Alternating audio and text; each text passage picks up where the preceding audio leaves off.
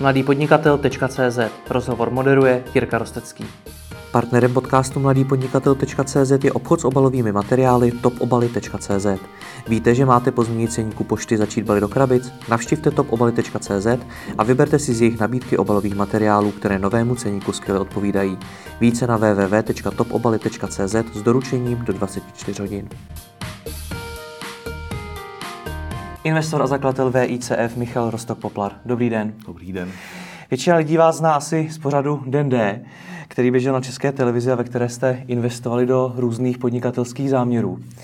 Vy jste tam na mě působil jako pořádný drsňák, jako takový ten zlej polda. Jste takový i ve skutečnosti? Oni mě tam vystříhali, já jsem daleko horší. já prostě si myslím, že tam ze mě udělal ještě slušňáka. Opravdu? Jo. Takže ve, ve skutečnosti tam ty vaše debaty s těmi začínajícími podnikateli byly ostřejší? Procházka růžovým sadem. Jaké jste ve skutečnosti? Když to je složitá otázka, to já nevím, to se musíte zeptat někoho kolem mě, nemůžete se ptát někoho. Toho, Mě zajímá váš názor, jak vy se vnímáte? Jestli jste ten jako tvrdý biznismen, nebo spíš opak toho?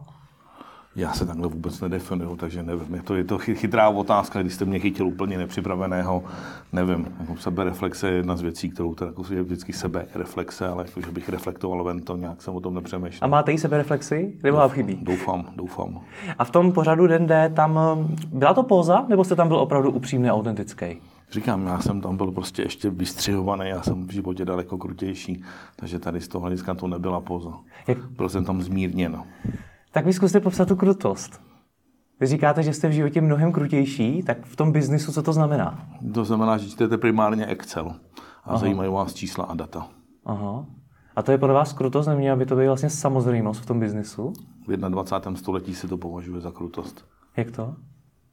To já nevím. To se musíte zeptat mladších. Takže vidíte u těch mladších podnikatelů to, že čísla nezajímají, nebo jak to mám chápat? Nebo že je podceňují? Když se na to díváte statisticky, tak existuje zhruba 5 až 20% populace, která je schopná fungovat nějakým způsobem numericky a podle nějakých základních racionálních údajů a fungování a zbytek populace je hnán sentimentem a emocema. Takže tady z toho hlediska těch 20% jsou lidi, kteří jsou zajímavější pro mě než těch 80%. Uh-huh. Sentiment do biznesu nepatří? Patří, ale poté, co jste si přečetl Excel a s, s nějakým způsobem jste se s ním shodnul.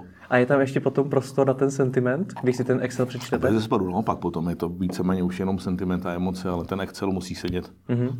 Takhle vy rozpoznáváte podnikatele, ve kterých je potenciál, jestli to třeba, jak vám představují ten nápad, tak jestli mluví víc o číslech nebo víc, já nevím, o nějakých vizích nebo o tom, jak ti změnit svět? To je dobrá otázka. Já si spíš myslím, že to je dneska už nějakých 25 let zkušenosti. Hmm. Takže tady z toho hlediska, když to děláte 25 let, tak se halt naučíte trochu poznávat ty budoucí vítěze od těch, co teda pravděpodobně nevyhrajou. Hmm. Takže to je nějaký komplex zkušenosti, analýzy a vnímání rizika. No měl byste ty vítěze nějak popsat? Jaký je rozdíl mezi těmi vítězi a těmi, co prohrajou? Jsou dva typy vítězů. Jedny typy vítězů jsou takzvaní kompetitivní lidé a druhý typy vítězů jsou hyperkompetitivní lidé. To, co mají společného teda, že v té definici je to, že jsou kompetitivní. Ty hyperkompetitivní lidi musí vyhrávat za každou cenu a to i v sobotu na tenisu nebo v neděli na golfu. Ty kompetitivní lidi si vybírají, v čem soutěží, v čem teda nesoutěží. Ale ten primární rys je opravdu kompetitivnost. Který z nich je lepší? se chtějí vyhrávat za každou Mě cenu? ty hyperkompetitivní lidi nudějí, protože svým způsobem jsou předvídatelní v tom, že chtějí ve všem vždycky vyhrávat, což je na jednu stranu obdivuhodný, na druhou stranu, jakmile soutěžíte v tom, jestli prostě vyhrajete v sobotu na golfu nebo v neděli na hokeji nebo na tenisu, tak je to takový prostě předvídatelně nudný. No. Mm-hmm. To je ta soutěživost, nemůže se to proti tomu podnikateli otočit? Protože to taky může znamenat, že ten člověk nebude mít nikdy dost tak to je součástí té kompetitivnosti. Aha. To naopak je spíš benefit, než A je to, je to, to, je to dobře? Já zase znám řadu i jiných podnikatelů, kteří řeknou, ale je dobrý si třeba definovat svou velikost, je třeba dobrý se smířit s tím, že nebudu největší na trhu, jít si prostě tu svoji ligu. Tomu já říkám nedostatek ambicí a tady ty lidi urážím, nebo tím, že zařazují do kategorie živnostníci nebo přerostli živnostníci. Uh-huh. S tím já se nudím. Takže podnikatel je podle vás ten, který musí být první? První, druhý nebo třetí, ale ve světě. Ne v Čechách, nebo ne prostě v Praze. Hmm. Proč se vám vlastně nelíbí malý biznesy? A z hlediska škálovatelnosti a z hlediska náročnosti ty malé biznesy jsou stejně intenzivní jako ty velké biznesy, a, takže strávíte stejné nebo víceméně stejné množství času na tom, abyste řešili malý biznes stejně jako velký biznes. A samozřejmě ty odměny jsou daleko větší u těch větších biznesů. Takže je to o efektivitě toho času. Jo. A tohle to vychází tak nějak z vás, že vy chcete velký výzvy, vy chcete vydělat obrovský balík peněz, anebo je to opravdu jenom otázka této efektivity? To zapadá do mý definice kompetitivnosti. Já sám sebe považuji za kompetitivního, nikoli hyperkompetitivního a i ty kompetitivní lidi si musí stanovat nějaké priority a ty priority dodržovat a mít nějaký režim a systém, na základě kterého potom jsou spokojení. Jo. Hmm. Takže je to spíš o tomhle tom. Hmm. Ten váš systém byste popsal jak? Hmm. to už je strašně systematický a já prostě dělám, co mě baví a, a to stačí. O tom nějak jako filozoficky, že bych si to musel zase dávat do nějakého teoretického rámce, moc na tom nepřemýšlím. Aha. A to, co vás baví nejvíc, je co? Je to jako rozjezd těch nových firm nebo koukání do těch tabulek? Nebo co to je? Ne, ty tabulky jsou, že jo, tady z toho samozřejmě nutný zlo, nebo prostě jako nutnost, ale není to, není to hobby, že jo. A takže tady z toho hlediska obecně být u něčeho, co vzniká, co se rozjíždí, co je zajímavý a co prostě dává nějaký větší smysl. Hmm. Když, tak, když takhle popisujete ty podnikatele, tak uh, kolik jste jich vlastně potkal v Česku? Asi hádám, že Já nebude pracuji moc. 25 let, řekněme, že v průměru mám pět pracovních dní, a což je nějakých, jestli se nepletu, 260-280 pracovních dní v roce. Řekněme, že mám v průměru tři, možná pět schůzek denně, takže prostě 280 krát 25 krát 5. Tak dobrý na matiku nejsem, nicméně z nich všech, z těch schůzek, jsou to všechno ti podnikatele nebo ti živnostníci? To se samozřejmě profiltruje, ale a ono ho samozřejmě zařazovat někoho do kategorie živnostník, aniž toho člověka poznáte, tak je samo o sobě svým způsobem buď to urážlivý nebo prostě degradující pro toho člověka.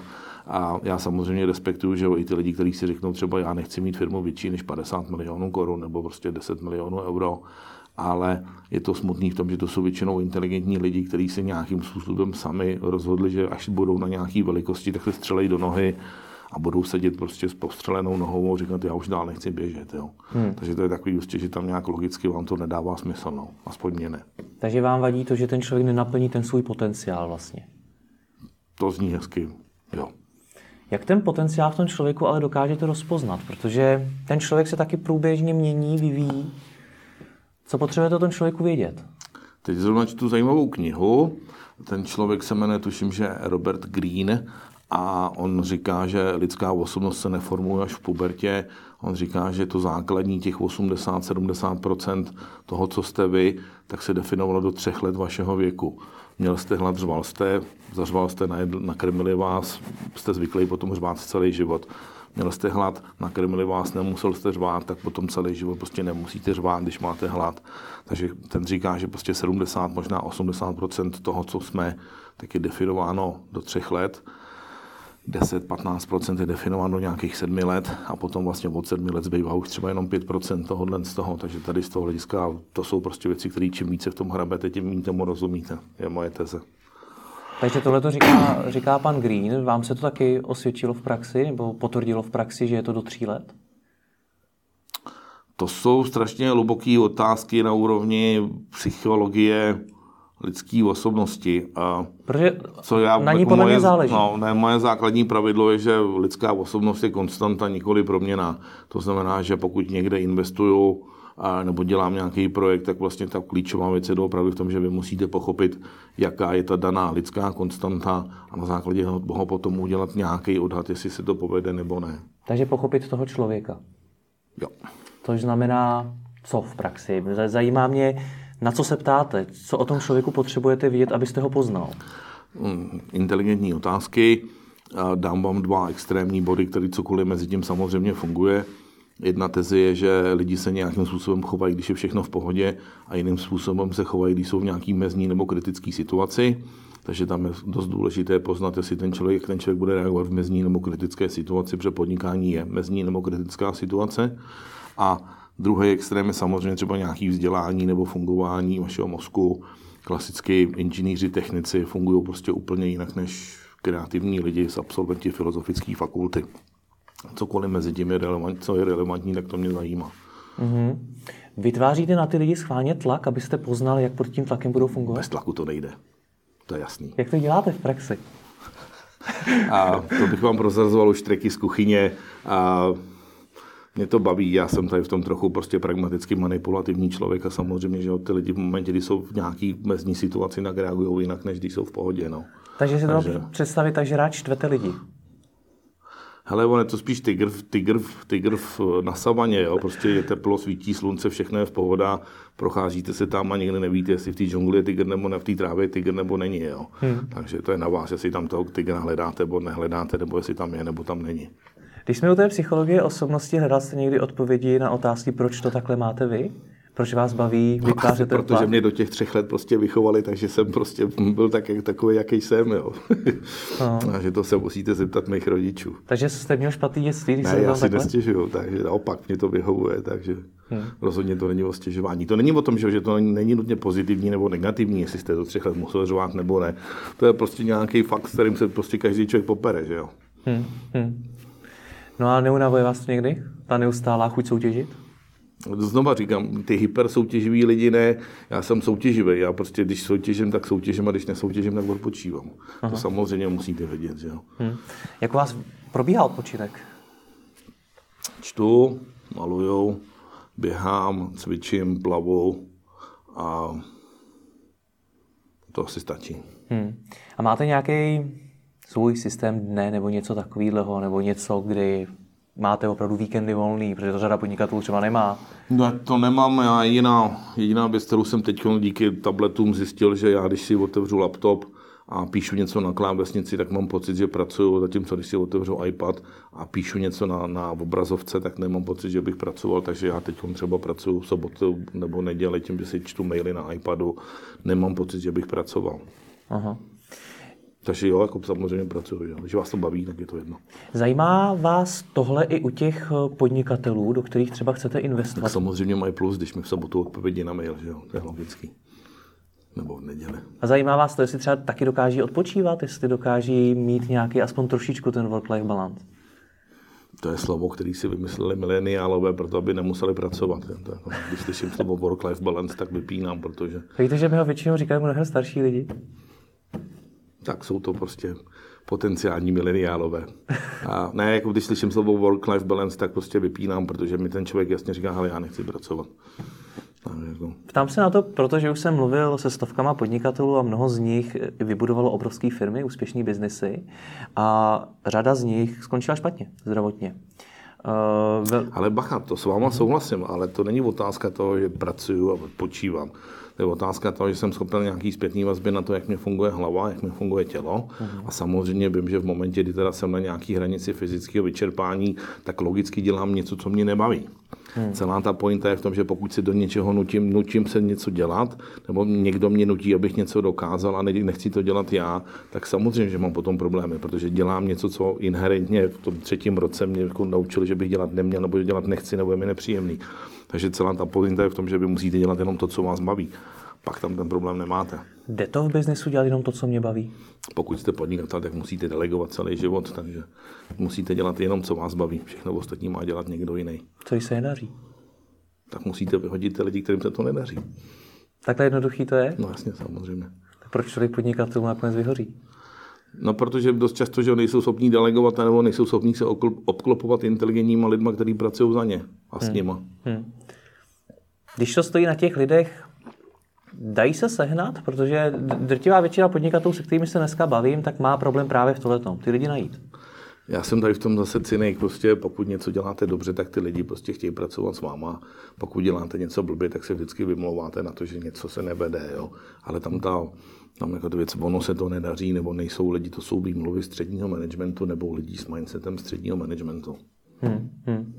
Takže ten top management, nebo ty lidé toho top managementu jsou jací? Ty teda nevidí překážky. A to jsou zase ty věci, které vás asi do těch třech let musí naučit. Jo? Překážka rovná se příležitost. Změna rovná se příležitost. Hrozba rovná se příležitost. Pokud přistupujete k tomu, že teda v těch krizových momentech jsou největší příležitosti, tak slovo překážka je fascinující, protože to, co někdo nedokáže, tak vy musíte dokázat. Hmm. Takže třeba slovo překážka prostě rovná se příležitost. Tečka. Čím víc překážek, tím více příležitostí. Fantastický. Takže vy, když sedíte ve firmě, do které jste třeba investovali, nebo, nebo máte k ní teda nějaký vztah a té firmě se nedaří a vy tu situaci řešíte, tak vaše rada je taková, vyhoďte ty lidi? No, první moment je sarkazmus. A chytrý lidi reagují na sarkazmus. A pokud prostě že nereagují na sarkazmus, tak potom přichází nějaký přemýšlím, jak to nazvat. A, intenzivnější sarkazmus bude asi správný eufemismus. A pokud nefunguje intenzivnější sarkazmus, tak si potom vydáte ten Excel a škrtáte náklady, že jo? Co si mám představit pod intenzivním sarkazmem? To nechtějte, abych tady zapínal. Mě by to zajímalo, ale. Ne, to nechtějte. Proč ne? To nemá smysl, to jdeme příliš hluboko, to byste selek. ne, to mi vysvětlete, proč bych selek? Já věřím, že bych to zvládl pochopit. Ale já chápu, že to možná pochopíte, ale to by se hrálo, to se nedá přehrávat, to musí být autentický, takže Aha. A, to nechtějte vědět. Dobře, nebudu vás do toho nutit. Co další vás u těch podnikatelů zajímá? A,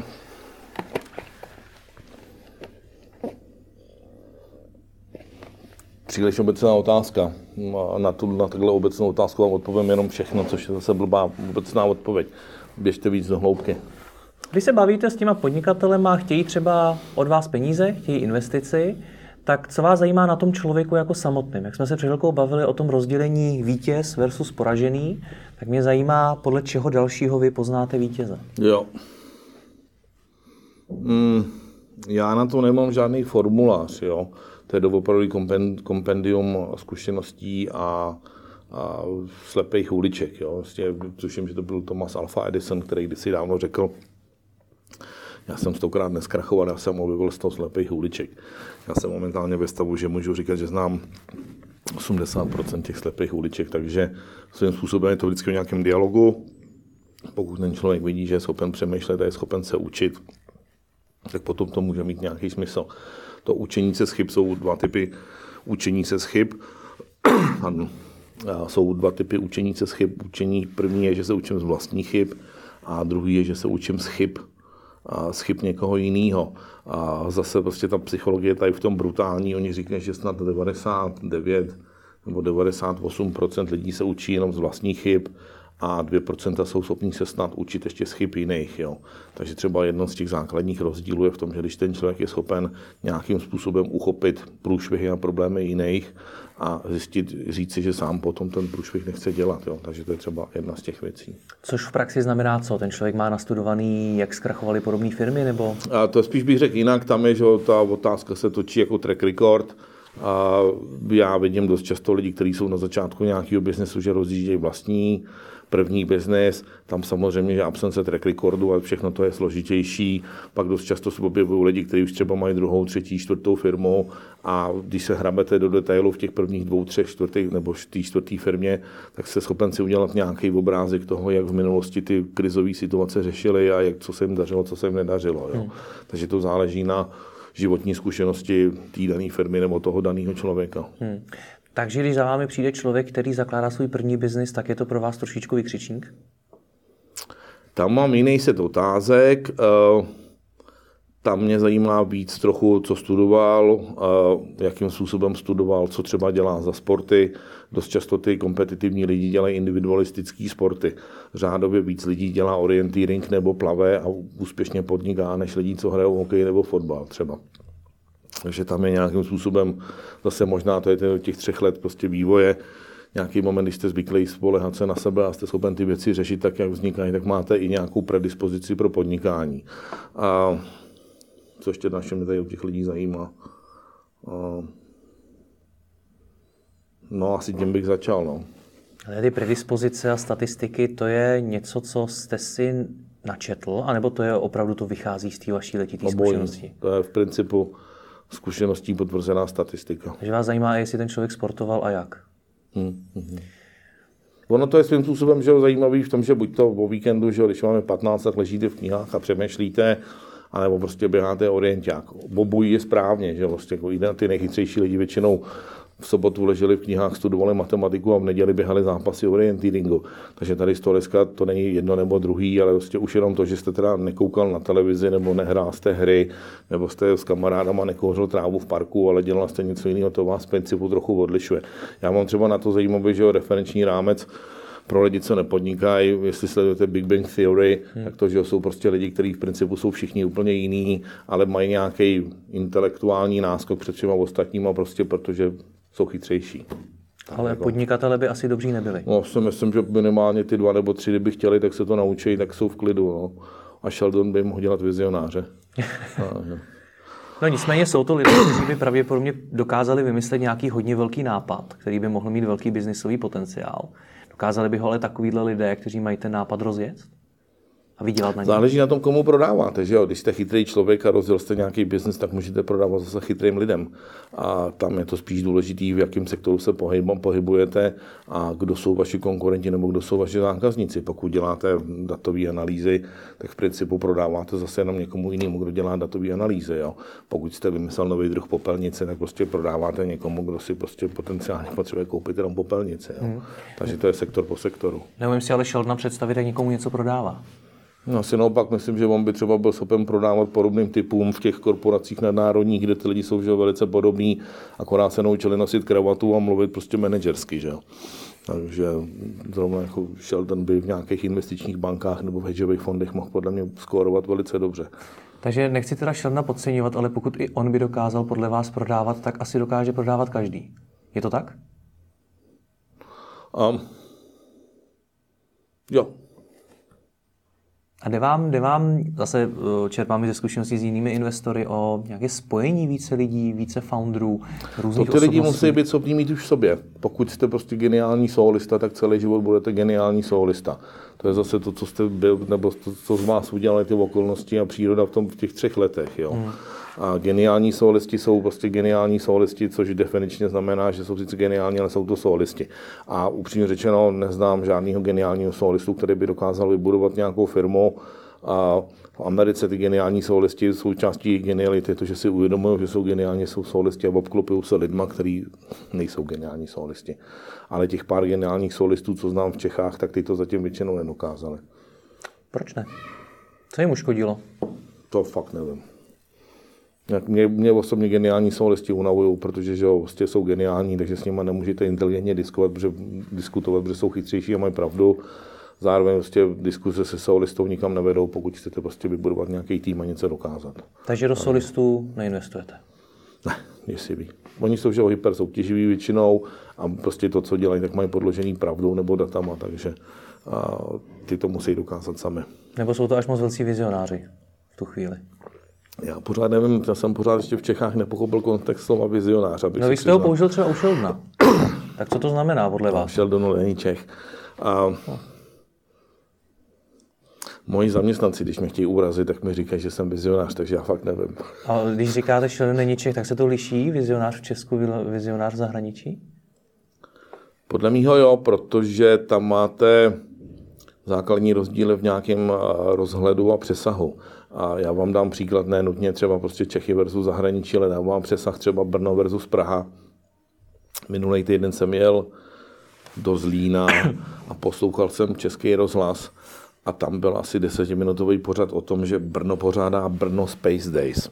A tam už je dost firm na to, aby prostě udělali nějaký festival pro veřejnost o tom, jak se lítá raketama do vzduchu a dělali tam nějaký soutěže, že na těch mm, balónech velkých vynášeli nějaký satelity nahoru. A já jsem tak řídil někde na Vysočině, nebo jsem stál na té zácpě na té jedničce a říkal jsem si, Ježíš Maria, kdy budou Prague Space Days? A prostě Prague Space Days nejsou. Jo. A tady vždycky máte potom nějaký okolí nebo podhoubí, kde když ty lidi se potkávají a něco dělají, tak potom si prostě víc rozumějí a mají nějaký víc otevřený obzory a zároveň rychlejší dosah k informacím. Jo. Tady v Praze. Ne, já si třeba myslím, že prostě Praha tady z hlediska, z hlediska českého nebo středoevropského začíná stagnovat. Že prostě pokud jsem chytrý inženýr a chci něco rozjet, tak to začíná být jednodušší to rozjet v Brně než v Praze. Hmm. A proč jsem to říkal u toho Šeldna? Obecně prostě, že jo, Praha nebo Česká republika je zaostá, zaostává už prostě za Mnichovem, jo. Takže tady z toho hlediska tady podle mě není nějaký mezinárodnější nebo regionálnější přesah, aby vědec nebo začínající podnikatel v Praze věděl, co se děje v Berlíně nebo v Mnichově. Jo, a přitom Mnichov je že jo, nějakých 300 km od nás. Jo. Hmm. A máme internet, takže si všechno můžu přečíst. Ale jako, že by prostě ty lidi třeba zajímalo, co se děje na německém trhu, to málo kdy. A pokud ho to nezajímá, tak není vizionář. A... Takže jak jsme se k této debatě dostali přes vizionáře? tak bych to napsal, že to je vizionář lokálního charakteru. Jo. Prostě, uh, tam jo, prostě můžete být vizionář v Bruntále, jo, ale prostě jste vizionář v Bruntále. No. Hmm. Nic proti Bruntálu. Je i tohle to jedna z věcí, která vás zajímá, jestli ten člověk je z malého města, velkého města. Je to něco, co ho třeba ovlivňuje jeho podnikatelský potenciál? Nebo je to jedno? To je dobrá otázka. Naprostá většina mých investic je z Brna a okolí, takže eh, kdybych, kdybych chválil někoho jiného než Brno, tak je to špatně. Moje osobní teze je to, že pokud vyrůstáte v jakýmkoliv městě, kde historická nezaměstnanost je okolo nuly, protože vás vždycky zaměstnají na ministerstvu a vy můžete vždycky rozdělovat granty nebo prostě zvyšovat důchody, tak prostě ve městách, ve městech, kde není velká historická nezaměstnanost, tak tam není ani nějaký větší drive uspět nebo fungovat. Takže tady z toho hlediska pro mě je spíš zajímavý druhý, třetí, čtvrtý město, kdy ty lidi prostě vědí, že když, nebudu, když nebudu fungovat, tak mě hlad na ministerstvo sociálních věcí nezaměstnají, protože tam ministerstvo sociálních věcí není.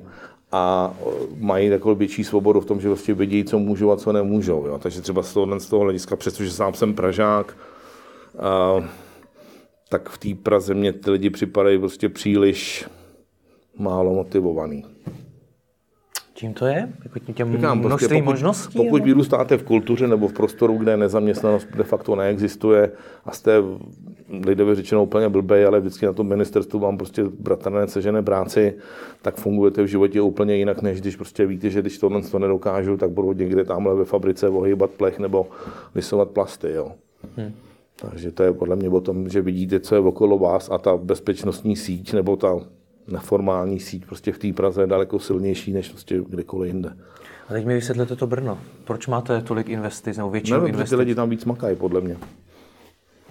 To je daný tímhletím, co se teď popisoval, nebo v tom je Já si, hele, bavíte se s Pražákem, já nevím.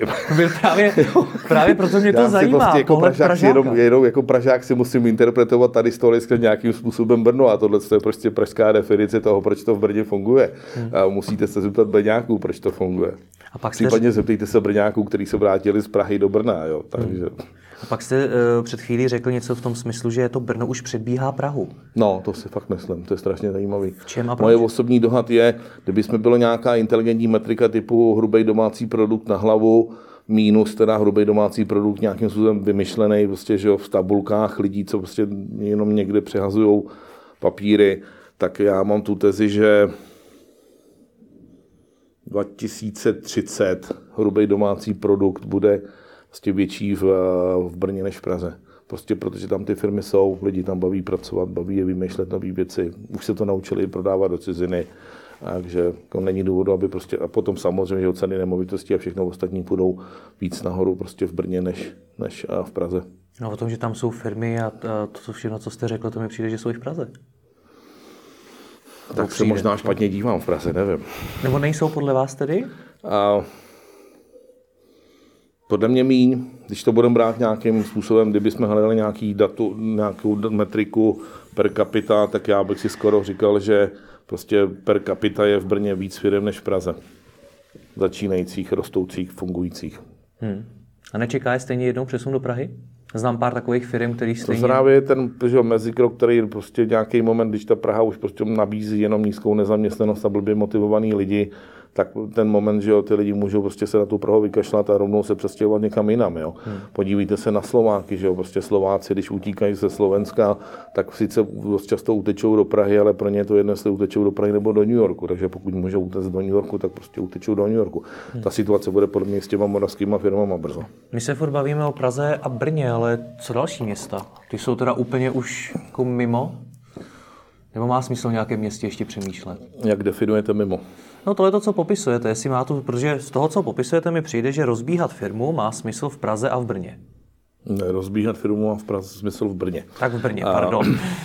Takže v jiných městech to smysl nemá, když to nemá ne, potom ještě máte, potom máte ty, mimochodem zajímavá otázka, teď jsem o tom četl, známí vydali strašně hezkou knihu, která se jmenuje uh, Pivo, zbraně a olomoucké tvarůžky a je to víceméně historie podnikání českých podnikatelů na území Čech a Moravy. Hmm.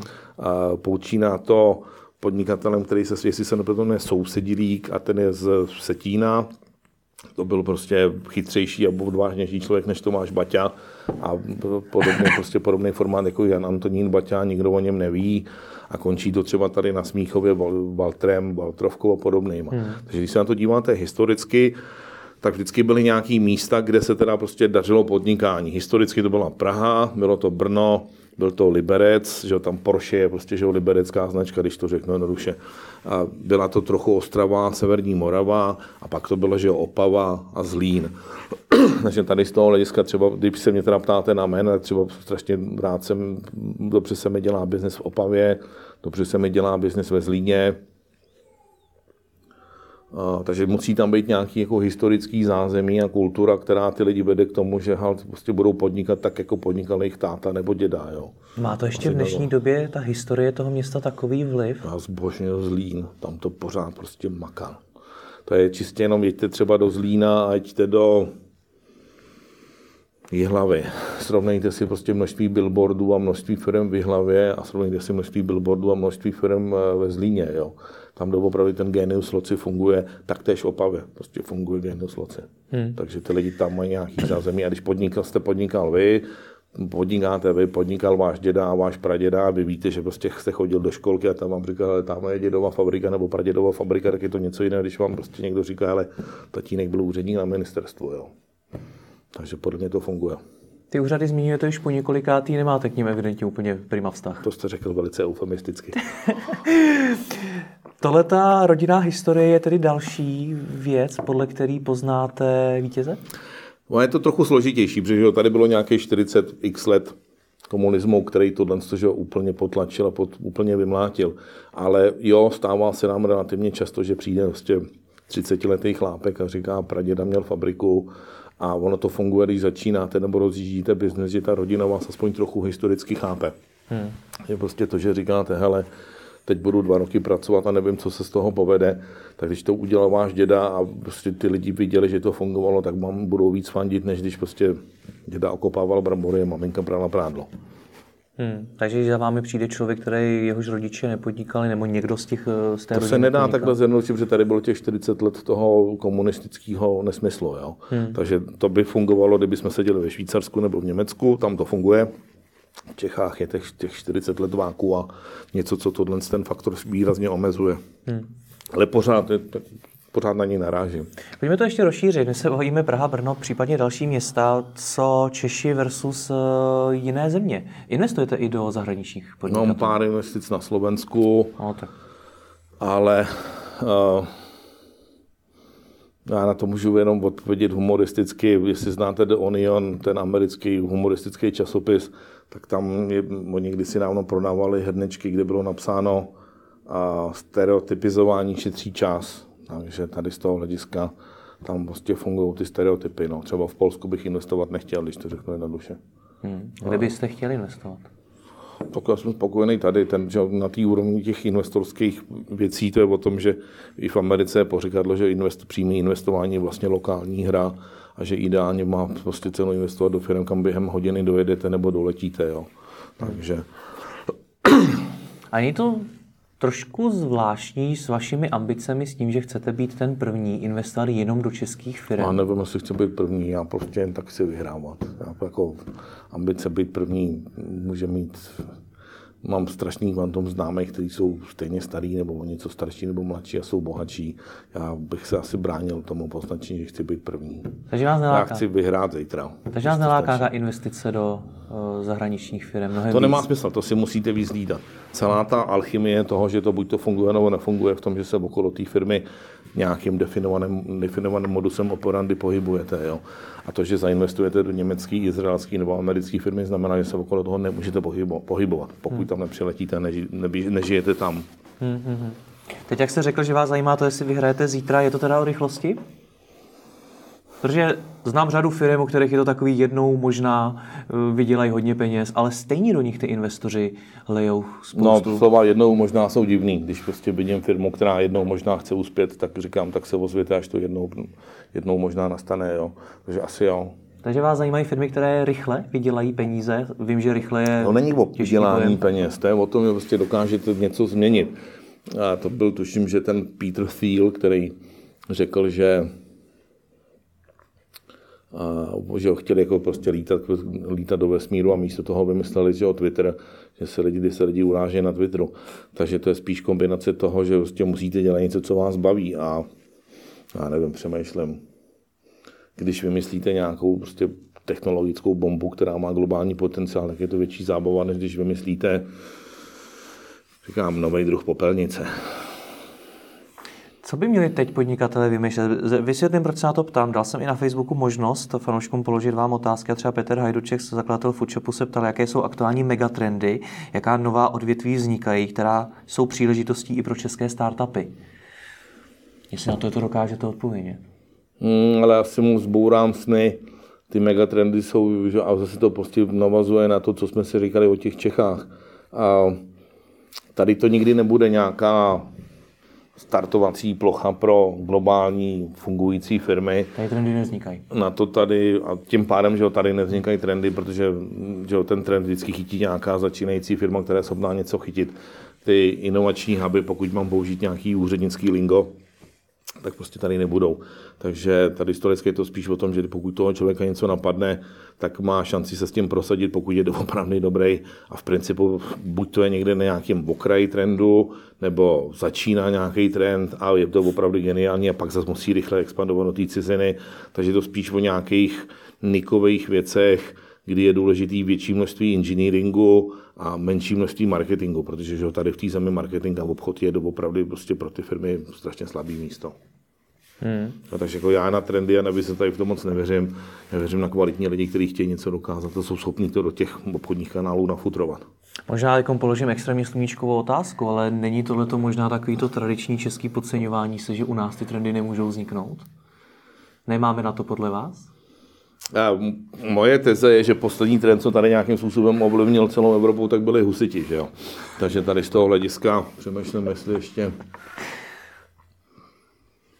No, takže jako poslední trend, který dokázal ovlivnit celou Evropu, byla reformace a husiti, že jo. A od té doby to tady prostě hníje, jo. A přemýšlím, jestli mi napadá nějaká jiná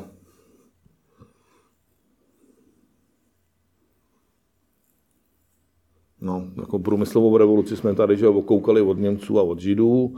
Průmyslovou revoluci jsme nevymysleli. To je možná ten silný český, český prvek, že prostě přesto, že nejsme schopni sami nic vymyslet, tak jsme schopni se to rychle okoukat a rychle to začít napodobovat. Průmyslová revoluce začala že v Anglii a v Americe trochu pak se přesunula do Německa a tím pádem jsme se my velice rychle naučili, co to znamená vyrobit stroj nebo postavit továrnu. Takže No, asi takhle, no. Jako stojím si zatím. Poslední trend, co vzniknul tady evropský, tak byly husiti. Takže vaše rada možná pro začínající podnikatele dobře kopírovat. Když no, nebo ještě, že jednodušší je prostě odstěhovat se do té Ameriky a tam ten trend chytit. Takže prostě pokud jsem dobrý a nechci tady zůstat, že jo, tak se odstěhuji do Ameriky a rozjedu biznes v Americe. Já už na to odpovíte tak, jak jste mi na to odpověděl, ale proč tam nejste i vy? Proč jste teda v zemi, ve které to podle vašich slov jenom hníje? Tak já jsem vám už přistupu do studia říkal, že nejsem jenom tady, a, a v Americe otázka. taky nejste. No to je mimochodem, Amerika je strašná věc, teď jsem to řešil s jedním klientem včera a tam třeba nemůžete jezdit rychle. Jo. Já jsem prostě člověk, který jezdí rychle a obávám se, že v té Americe bych jezdil rychle asi tak dvě hodiny. Pardon, co to znamená, jezdíte rychle? Praha, Bratislava za dvě hodiny. Mm, A večer v neděli. A, takže tady z toho hlediska ono, jako kouzlo tady té země v tom, že tady je pořád relativně velké množství chytrých lidí, kteří vymýšlejí zajímavé věci a Jo, jako kdyby mi bylo 21, tak bych asi v Kalifornii zůstal. Takže teď už jste tady v té v tý zemi, kde to jenom hníje, protože jsou tady Já bacha, to, dnes, to zní strašně negativně. Takhle se to, to řekla, není, ale. Hníje to v Praze. hníje to v Praze, nehníje to v Brně, nehníje to ve Zlíně, jo. Takže jestliže se teda máme bavit o hniloby, tak použijeme termín lokální nebo regionální hniloba, nikoli však prostě hniloba republiková. Jo. V Brně je to jiný. V Brně to fakt funguje. No. A nevím, jestli tam jezdíte, já tam jezdím 25 let a podívejte se.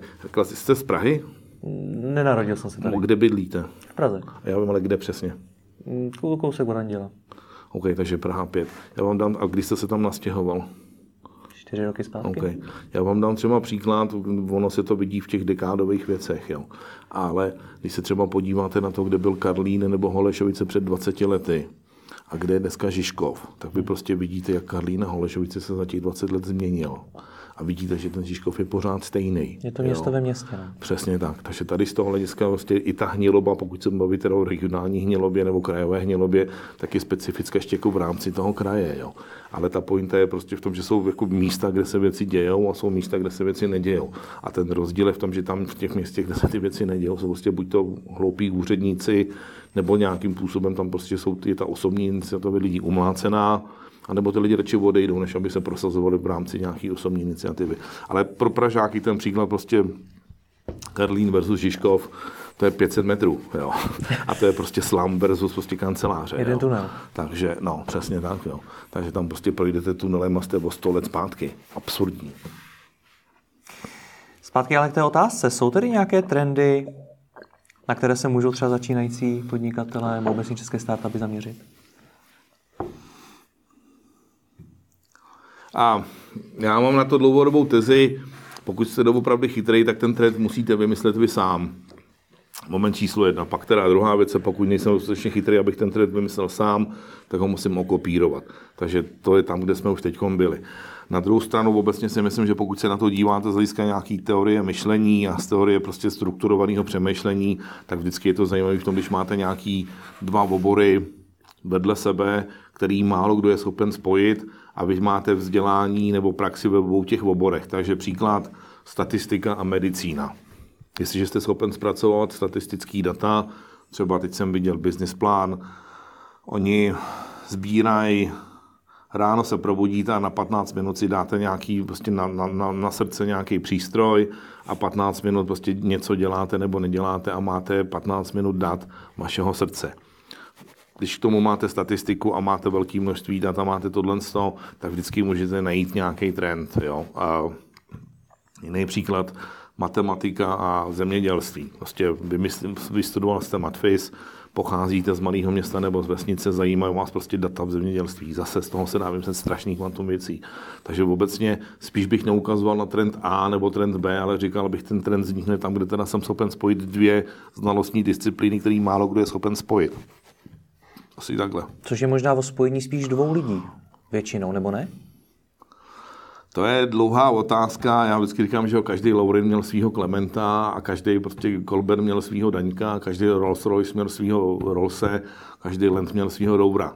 Ale když, to, když si z toho udělám legraci. Ale a jo, to je ideální stav, když prostě máte parťáka, který je k vám komplementární a říkám prostě, vy jste Kolben, já jsem Daněk, uděláme z toho Kolben Daněk, jo. Hmm. Ale občas se tady naráží na lidi, kteří jsou schopni toho Kolbena nebo toho Daňka nějakým způsobem sfúzovat dohromady, pak to taky může fungovat, no. Hmm.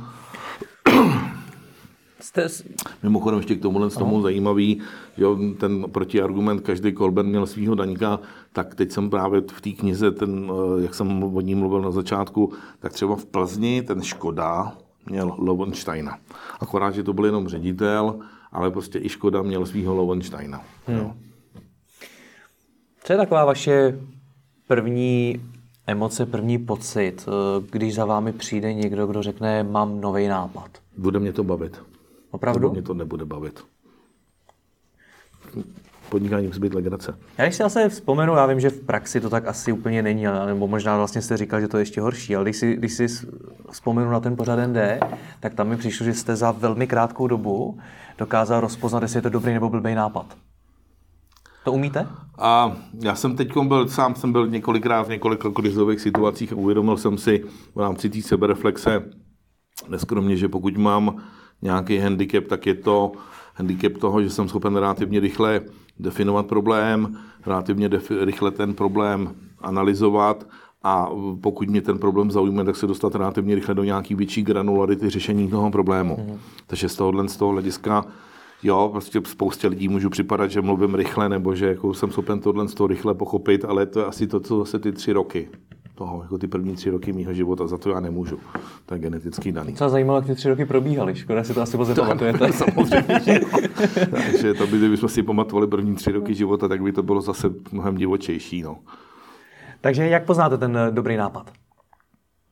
Samozřejmě chápu, jedna věc je ponořit se do nějakých dat a podobně, ale jestli už na tu první dobrou dokážete říct... Ne, to je asi prostě, to je asi, kdybyste se ptali tenisty, proč prostě ten tenisák praštil takhle a ne takhle. Jo. Ten tenista vám řekne, stál jsem tam, letělo to na mě, zvednul jsem raketu, takhle jsem to tam odpálil. Uh, asi prostě to, že na tom kortu je už prostě 20 let a 20 let tam pořád střílí všechny možný míče, takže nakonec ví, že to má, na ten míč, co letí takhle, tak mám prostě takhle nebo takhle. Jo. Takže na to nemám racionální analýzu. Tak se zeptám opačně. Za ty roky už za vámi určitě přišlo mnoho lidí z mnoha nápady a investoval jste jenom, jste jenom do malého drobku z nich. Tak co na těch ostatních bylo špatně? Nejčastěji. Co vás nejčastěji zklamalo? Jsou dvě různé věci, co mě zklamalo a, a proč jsem neinvestoval. A ta druhá otázka, co mě zklamalo, je o něco jednodušší, protože to se dá už zase zpátky nějakým způsobem fungovat, analyzovat. Ten prvotní moment je v tom, že bohužel nebo bohu dík peníze mění lidský charakter. A zažil jsem relativně velké množství lidí, který, když jsem je viděl, nebo jsem se s nimi začal bavit, nebo jsem tam investoval, tak byli chudí, a nějaký moment, v momentě, kdy byli bohatý, tak ty peníze bohnuli nebo změnili. To je pro mě osobně zvláštní prostě pocit, protože ty lidi jsou schopní vám 10 let něco říkat a v momentě, kdy jim přistane určitě 10 milionů něčeho, tak prostě najednou se chovají jinak. A to třeba mě dost často, jeden čas mě to zklamávalo, teď už, mě, teď už to beru jako jednu prostě z funkcí proměných v tom, v tom lidském chování. Která se děje vždycky? Um, Vždycky ne, ale jsou tam dva extrémy. Jeden extrém je, že jsem hodně bohatý, ale žiju pořád stejně a je mi to jedno, kolik mám na účtě. A druhý extrém je, včera jsem zbohatnul, musím si koupit, já tomu říkám nejdražší brusička asfaltu v Praze, musím si koupit Ferrari. Jo. Takže prostě, jestliže chci strouhat asfalt v Praze, tak já prostě jenom z Ferrari. A takže, a cokoliv mezi tím. Jo. Takže to, co vás zklamalo, byl tedy charakter lidí? Já bych neřekl, to není bacha, zklamání je blbý slovo, že jo? já jsem si ty lidi blbě přečet, to je moje chyba, to není jejich chyba. A já nemůžu obvinovat nikoho jiného. Moje chyby jsou moje chyby a nejsou to chyby nikoho jiného. Takže moje chyba byla to, že jsem si ty lidi potenciálně blbě přečet. A u nich je to, že zase konstanta, znovu říkám, já prostě špatně jsem pochopil tu lidskou konstantu. Ale to byla, to jsem vám rozdělil tu otázku na dvě části odpověděl jsem na tu druhou. Proč se do ní neinvestoval? A tak zaprvé občas oni nechtěli, to je moment číslo jedna, a moment číslo dva, a já tam fakt potřebuji nějaký něco, co, s čím se identifikuji, něco, co mě baví. Já jsem podnikatel a já prostě potřebuji vidět, že tam je nějaký čus, nějaká šťáva, nějaká energie, něco, co prostě má smysl. Jo, takže to je spíš potom o nějakém když už fungují ty Excely, tak musí fungovat ta chemie. Hmm.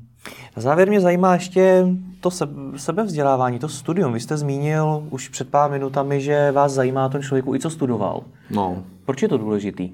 Hodně podnikatelů třeba vysoké školy vůbec nestudoval. A... Dobrá otázka, děkuji, že jste vypíchnul ten, tu disonanci nebo tu, tu, ten discord v tom, co jsem říkal. To není jenom mocí o tom, z jaký školy máte jaký titul, to je spíš o tom, jakým způsobem ten váš mozek funguje.